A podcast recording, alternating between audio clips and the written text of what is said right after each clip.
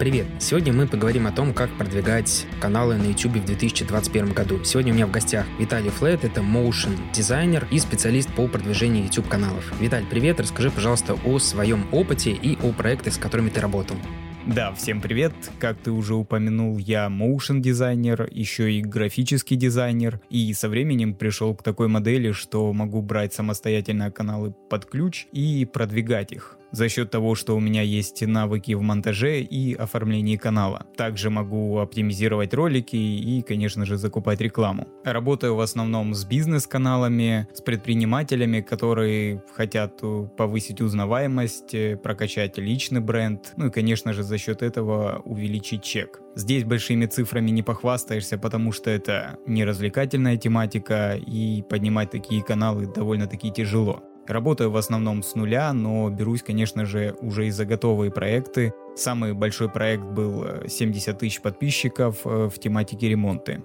Но работать с нуля куда интереснее, потому что можно сразу позиционировать канал, как тебе удобно. Да и в общем больше творчества, больше креатива, ты не выступаешь как э, технарь, контент-менеджер, администратор канала, а уже как специалист по комплексному продвижению. То есть можно сказать, что ты продюсируешь YouTube-каналы с абсолютного нуля. Ты можешь сделать и монтаж, и дать сценарий, и сформировать какую-то модель продвижения, и дать рекомендации по съемке, по звуку, и вот по всем этим нюансам техническим. Да, да, я именно этим и занимаюсь, потому что, заходя на YouTube, какой-нибудь предприниматель, он не то, что не может загрузить видео на YouTube, он даже не понимает, как там зарегистрироваться. То есть это чаще всего люди далекие от какой-то digital сферы. Вот, и такой человек обращается ко мне. В первую очередь я, конечно же, разговариваю с ним, выясняю, какие цели, задачи он ставит на канал, чего он вообще хочет добиться от YouTube канала, какую полезную информацию он может донести людям. Потом выстраиваем первоначальный контент-план, ссылаясь на конкурентов. То есть моя главная задача снять все рутинные процессы с человека, чтобы он вообще не думал, в каком направлении ему идти, а просто, чтобы он не отдавал ролик, я его подготавливал, заливал на канал, а он даже вообще не заходил на этот канал. Можешь, пожалуйста, привести пару примеров каналов? Я знаю, что у тебя есть крупный развлекательный канал, канал вкратце, и, возможно, дашь пару проектов, Знаю, что ты работал с натяжными потолками и, наверное, с какими-то инфопредпринимателями, чтобы можно было зайти и просто посмотреть конкретно, чем ты занимаешься. Да, есть канал вкратце. Это был тест по большей части развлекательной тематики на YouTube. И довольно-таки удачный тест, потому что мы за год набрали порядка 80 тысяч подписчиков. Еще был тест одного развлекательного канала, и за месяц мы набрали что-то там порядка трех с половиной тысяч подписчиков. Сейчас в основном занимаюсь каналами, которые продвигают свой бизнес на YouTube. Вот из недавних кейсов взялся за канал, э, который продвигает юридические услуги на YouTube. Пока что не знаю, как мы его назовем, но изначально это будет э, название под поиск. И вот сразу же, сразу же возникли проблемы. Это в том, что человек не может обычным языком доносить информацию до людей. Он прям говорит такими юридическими терминами. И у тебя сразу складывается ощущение, как будто ты находишься в зале суда и тебе зачитывают приговор. И самая главная задача в этой ситуации – это спозиционироваться на людей. Если у людей возникли какие-то юридические проблемы, то, скорее всего, люди не особо шарят в юриспруденцию. И то, как он это им преподносит, вряд ли будет понятно. Поэтому в этом вопросе самая тяжелая задача – это научить человека разговаривать обычным языком с людьми, а не то, как он общается на работе. А как отличается продвижение бизнес-каналов и развлекательных каналов с точки зрения вложения денег и, возможно, каких-то инструментов продвижения? Я знаю, что много развлекательных каналов, они, в принципе, могут продвигаться органически. Если мы берем бизнес-каналы, скорее всего, если вы не умеете делать SEO-оптимизацию и не закупаете трафик, у вас его нет, то вы просто будете висеть нулем просмотров.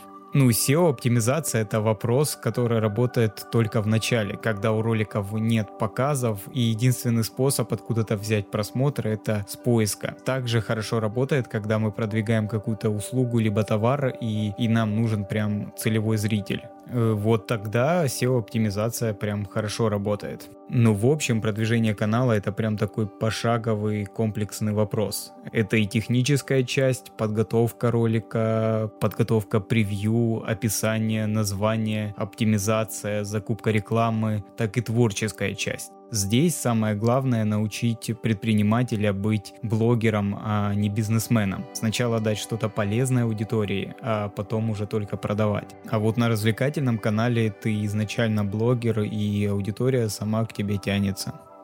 Ты сказал, что играет огромную роль подача информации, оптимизация, описание, структурирование, но если все-таки отмечать какой-то единичный фактор, что в первую очередь положительно влияет на продвижение видео и на чем стоит акцентировать свое внимание в первую очередь для того, чтобы элементарно начать собирать просмотры? Я думаю, что чаще всего это звук, потому что звук это куда важнее даже, чем сама картинка, потому что чаще всего люди вас слушают, а не смотрят. Очень много людей, которые просто перед сном кладут свой телефон дисплеем вниз, либо просто включают темную тему и вас слушают. У вас может быть крутая камера, классный свет, э, видеооператор, э, монтаж, но если вы запороли звук, то, скорее всего, ролик включат, послушают это и выключат сразу. Ну и, конечно же, очень важно это оформление, сама обложка, потому что у вас может быть классный звук, классная картинка, монтаж, все дела. Но если у него будет тухлая превьюшка, неинтересный заголовок, то вряд ли его вообще кто-то увидит. Поэтому, если вы самостоятельно не можете, то вам нужно найти такого дизайнера, который умеет не просто рисовать красивые картинки, а делать яркие, эмоциональные, с прикольными байтовыми заголовками обложки, на которые хочется нажать. То есть, если резюмировать, получается, внутренняя составляющая в первую очередь влияет звук, должен быть хороший звук и более-менее нормальная картинка, на которой вас видно. Если мы берем внешнюю составляющую, то это яркое превью, которое цепляет внимание людей и создает высокий CTR. Как я понимаю, чем выше у тебя CTR, тем лучше тебя продвигает YouTube. Это вот такой алгоритм. Если брать еще какие-то алгоритмы, что ты можешь отметить и порекомендовать делать? Ну, с алгоритмами все очень сложно, потому что YouTube их постоянно меняет, усовершенствует, и YouTube их всегда хранит в тайне. Да и если бы все знали алгоритмы, то все бы продвигались самостоятельно и не было бы каких-то проблем на старте. Хороший алгоритм, который всегда работает, это нужно пробовать что-то новое. Я в том смысле, когда YouTube внедряет какие-то новые функции, их сразу же нужно тестировать и применять. К примеру, вот появились YouTube сообщества года так три назад где-то, и они очень хорошо продвигали видео на старте. Вот прям заметный был скачок, когда ты выкладываешь видео, оно набирает там определенное количество просмотров, ты просто делишься этим видео у себя в сообществе и получаешь трафик, который в три раза выше, чем был на старте. И это продолжалось в течение полгода, и сейчас это уже не работает.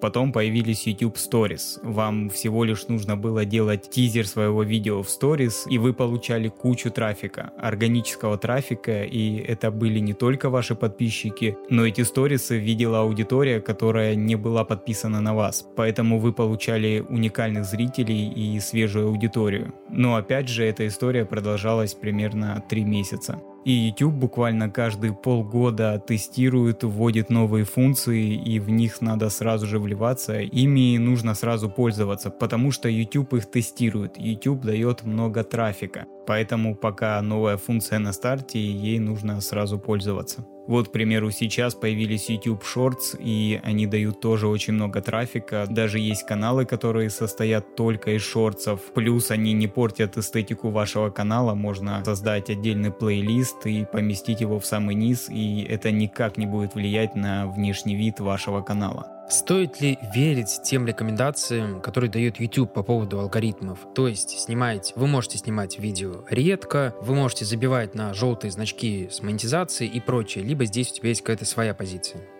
Нет, конечно же, нужно слушать рекомендации, но 100% им доверять не стоит. Вот, к примеру, из недавнего, если вы забиваете на канал примерно там месяц, либо на два, то выдача постепенно падает. И когда вы загружаете уже новый ролик, то он набирает прям ну, минимальное количество просмотров. То есть YouTube дает ему минимальное количество показов. И показы снижаются как на новых роликах, так и на старых. Хотя поддержка нам говорит, что старый заброшенный канал будет продвигаться так же, как и новый, и частота выкладки роликов особо не влияет на частоту показов. Насчет желтых значков монетизации, то, что нам поддержка говорит, что это никак не влияет на продвижение ролика, то это полный бред, потому что я сам проверял лично, у меня было в доступе больше 100 видео с желтыми значками монетизации, при этом на разных каналах. И, во-первых, общие просмотры на таких каналах падали, и была видна тенденция, что когда видео получает желтый значок, у него прям резко падают просмотры, показы и просмотры. И это не просто маленькое падение, бывало такое, что до 90 и 100% падает. То есть видео стабильно набирает просмотры, там, к примеру, 100 просмотров в час. И как только оно получает желтый значок, просмотры падают до 30-10 просмотров, а то бывает и до нуля в час. Поэтому желтые значки монетизации 100% влияют как и на просмотры, так и на показы на ваших видео. Также монетизация. Монетизируемые ролики всегда набирают больше просмотров, чем ролики без монетизации. Хотя поддержка, конечно же, нам говорит другое. Поэтому лучше побыстрее достичь вот этой цифры в 4000 часов и 1000 подписчиков, чтобы подключить монетизацию и радоваться новым просмотрам. Еще хотела спросить тебя по поводу алгоритмов. YouTube официально сказал, что, во-первых, неэффективные ролики не вредят траектории развития в дальнейшем. И второй интересный момент — это то, что ролики в YouTube можно перепубликовывать, и YouTube к этому относится нормально. Как ты к этому относишься? Я знаю, что слушает довольно много тех, кто использует TikTok как основную платформу для продвижения. И там, в принципе, все это приветствуется. Что можно сказать по поводу YouTube? На 100% могу сказать, что сейчас дублирующий контент не прокатывает на YouTube, и если у вас вдруг возникла какая-то проблема с повторной выкладкой ролика, то лучше изначальный ролик просто скрыть на канале, либо вообще его удалить и перезалить уже либо на новый канал, либо на этот же канал. Но 100% не нужно заниматься вот дублированием контента, не будет такого, что дублированный ролик будет набирать больше просмотров или столько же. Скорее скорее всего, YouTube определит его как дублирующий контент и урежет просмотры и на основном ролике, и на дублированном. Стоит ли снимать некачественные ролики? То есть ты посоветовал снимать постоянно. Но постоянно они должны быть ролики качественными, то есть они должны быть с монтажом, с сценарием, либо можно говорить, в принципе, плюс-минус, все что угодно, главное с хорошим звуком и хотя бы с какой-то минимальной структурой. Либо же делать, например, два ролика в неделю, но более качественных.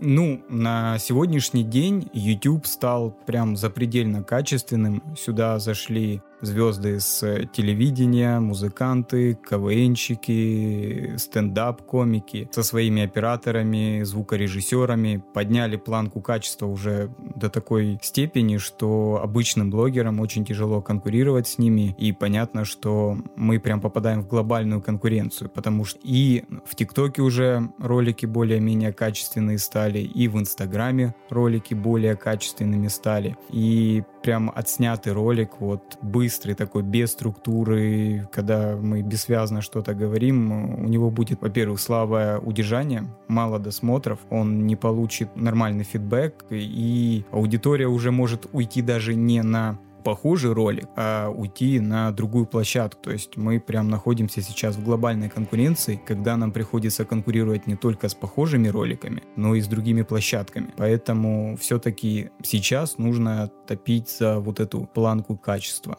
Виталий, ты сказал, что на YouTube вошло очень много инфлюенсеров, то есть каких-то медийных известных личностей, и вошло телевидение. Большинство каналов их пропагандируют более длинный формат, то есть это ролики под 40, под 60 минут. Я думаю, что, во-первых, они снимают, потому что это высокое удержание, и, во-вторых, тем самым они удерживают все внимание зрителей именно на своем канале. Но по поводу длительности, имеет ли смысл делать вот ролики, как их делают какие-то телеканалы? И есть ли какая-то оптимальная длительность для обычных блогеров?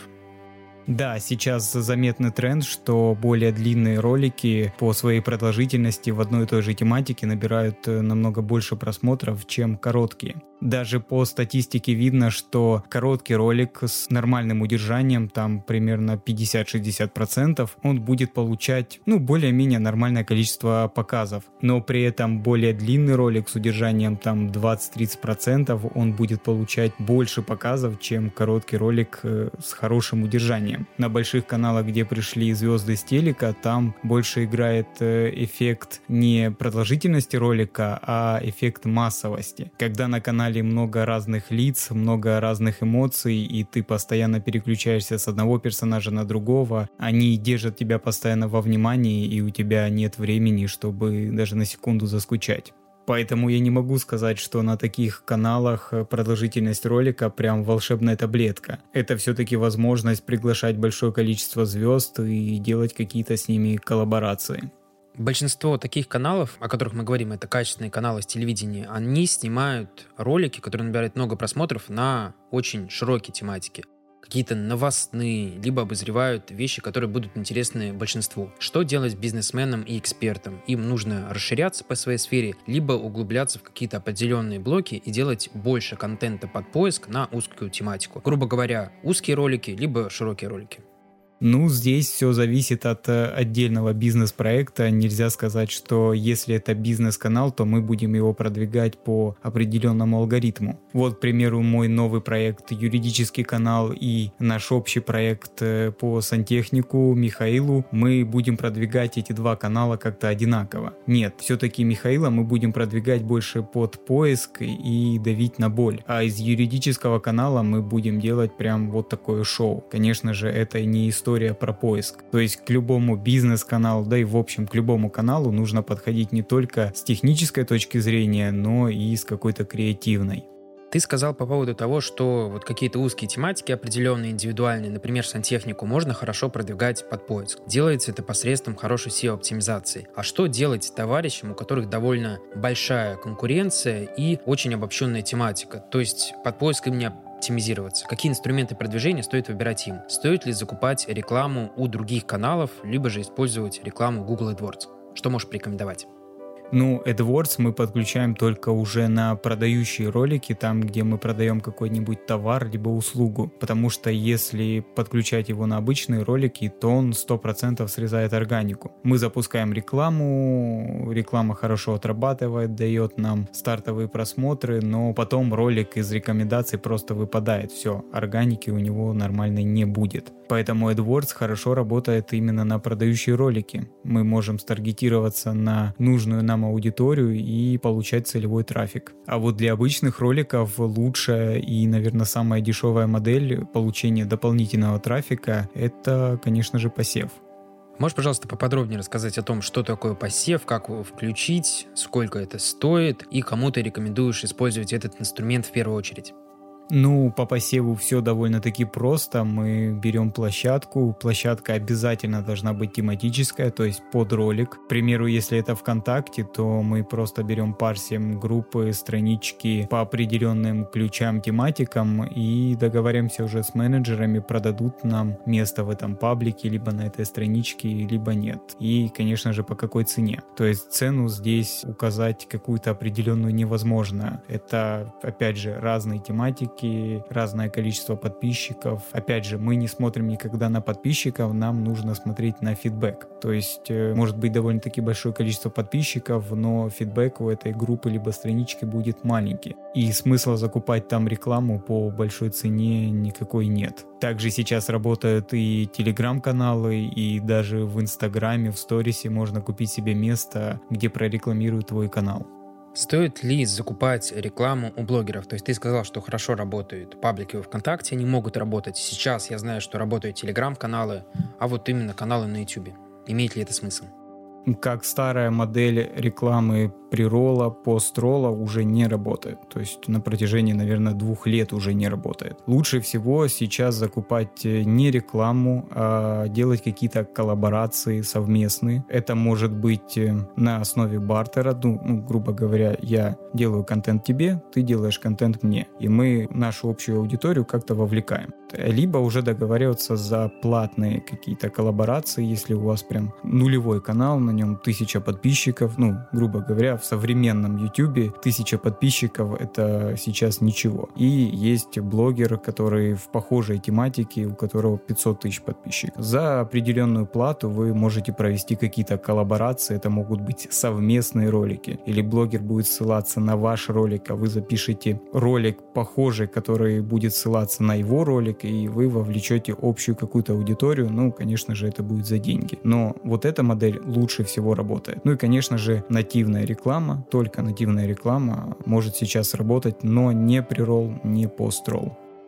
Я знаю, что сейчас существует такая модель продвижения, это находить сетку тематических каналов и потом друг друга пиарить с помощью сообщения в сообществе. То есть, например, у меня там у знакомого вышел новый ролик, он посвящен тематике ММА. Потом другой блогер вот из этого, из ММА, он говорит, смотрите, у моего знакомого вышел крутой ролик про тренировки дома. Можно ли использовать такую модель продвижения? Например, у тебя 2000 подписчиков, ты нашел блогеров примерно с такой же аудиторией, и вы друг друга крутите в сообществах. Да, можно использовать, но вкладка сообщества сейчас работает куда хуже, чем она работала раньше. То есть буквально год назад она еще работала очень хорошо. Сейчас э, даже я на своем канале не вижу никаких записей из сообщества. То есть YouTube просто скрывает часть записей либо каким-то определенным аккаунтом их не показывает. Поэтому продвигаться за счет э, вот таких коллабораций я бы сейчас не стал. Еще одним старым инструментом продвижения можно назвать различные спам-рассылки. Я знаю, что их до сих пор делают различные развлекательные каналы. У кого-то это и вправду работает. Работает написать хороший комментарий, который наберет много лайков, и потом его изменить. Что ты скажешь по бизнес-каналам? Я думаю, что это просто мертвая модель продвижения, но интересно было бы услышать твое мнение. Да, это прям мертвое и мертвое уже на протяжении нескольких лет, потому что YouTube сейчас очень строго относится к спаму, и это не то, что оно не будет работать, оно вам может и срезать какие-то охваты. Сейчас мы перейдем к короткому блиц-опросу по поводу различных мифов о продвижении на YouTube, но перед этим хочу порекомендовать классное предложение, которое поможет вам улучшить ваш голос и сделать дикцию более четкой. Это приложение Vocal Image, и по моему промокоду SMM вы можете получить дополнительную скидку. Ссылочка на приложение и ссылка находится в описании этого подкаста. Виталь, давай перейдем теперь к блиц-опросу. Вопрос первый. Нужно ли искать ведущее лицо канала, либо можно снимать абсолютно со всеми сотрудниками, если мы продвигаем бизнес-канал? Ну, если сам предприниматель прям косноязычный, ему тяжело разговаривать, ему тяжело запомнить текст, да, он может, конечно, нанять себе какого-нибудь ведущего, да, вместо него, но лучше всего попробовать, конечно же, самому. Если же мы говорим про какую-нибудь фирму, где много сотрудников, то лучше всего взять какого-нибудь одного сотрудника и пусть он выступает ведущим на канале, а не разбавлять каждую неделю новым ведущим. Либо нанять какое-нибудь медийное лицо. Но для бизнес-каналов куда важнее экспертность, и экспертность продается лучше всего. Сколько роликов должно выходить в неделю, чтобы канал рос? Какое-то оптимальное среднее количество? От одного до трех в неделю это самое оптимальное количество. Стоит ли делать монтаж, либо же писать одним кадром? И деньги, которые вы тратите на монтаж, вкладывать в продвижение? Ну, как я и раньше говорил, что после того, как пришли звезды стерика на YouTube, музыканты, планка качества стала настолько запредельной, что тяжело кого-то удивить роликом, снятым одним кадром. Поэтому по-любому нужно вкладываться и в съемку, и в монтаж, и в звукорежиссуру. Стоит ли заниматься накруткой подписчиков и просмотров для того, как многие говорят, чтобы канал выглядел более уверенно? Ну, если вы хотите что-то очень быстро продать и при этом в течение месяца потерять канал, то, конечно, да. Стоит ли бизнесам подключать монетизацию? Ведь многие беспокоятся за то, что начнет показываться в их роликах реклама конкурентов.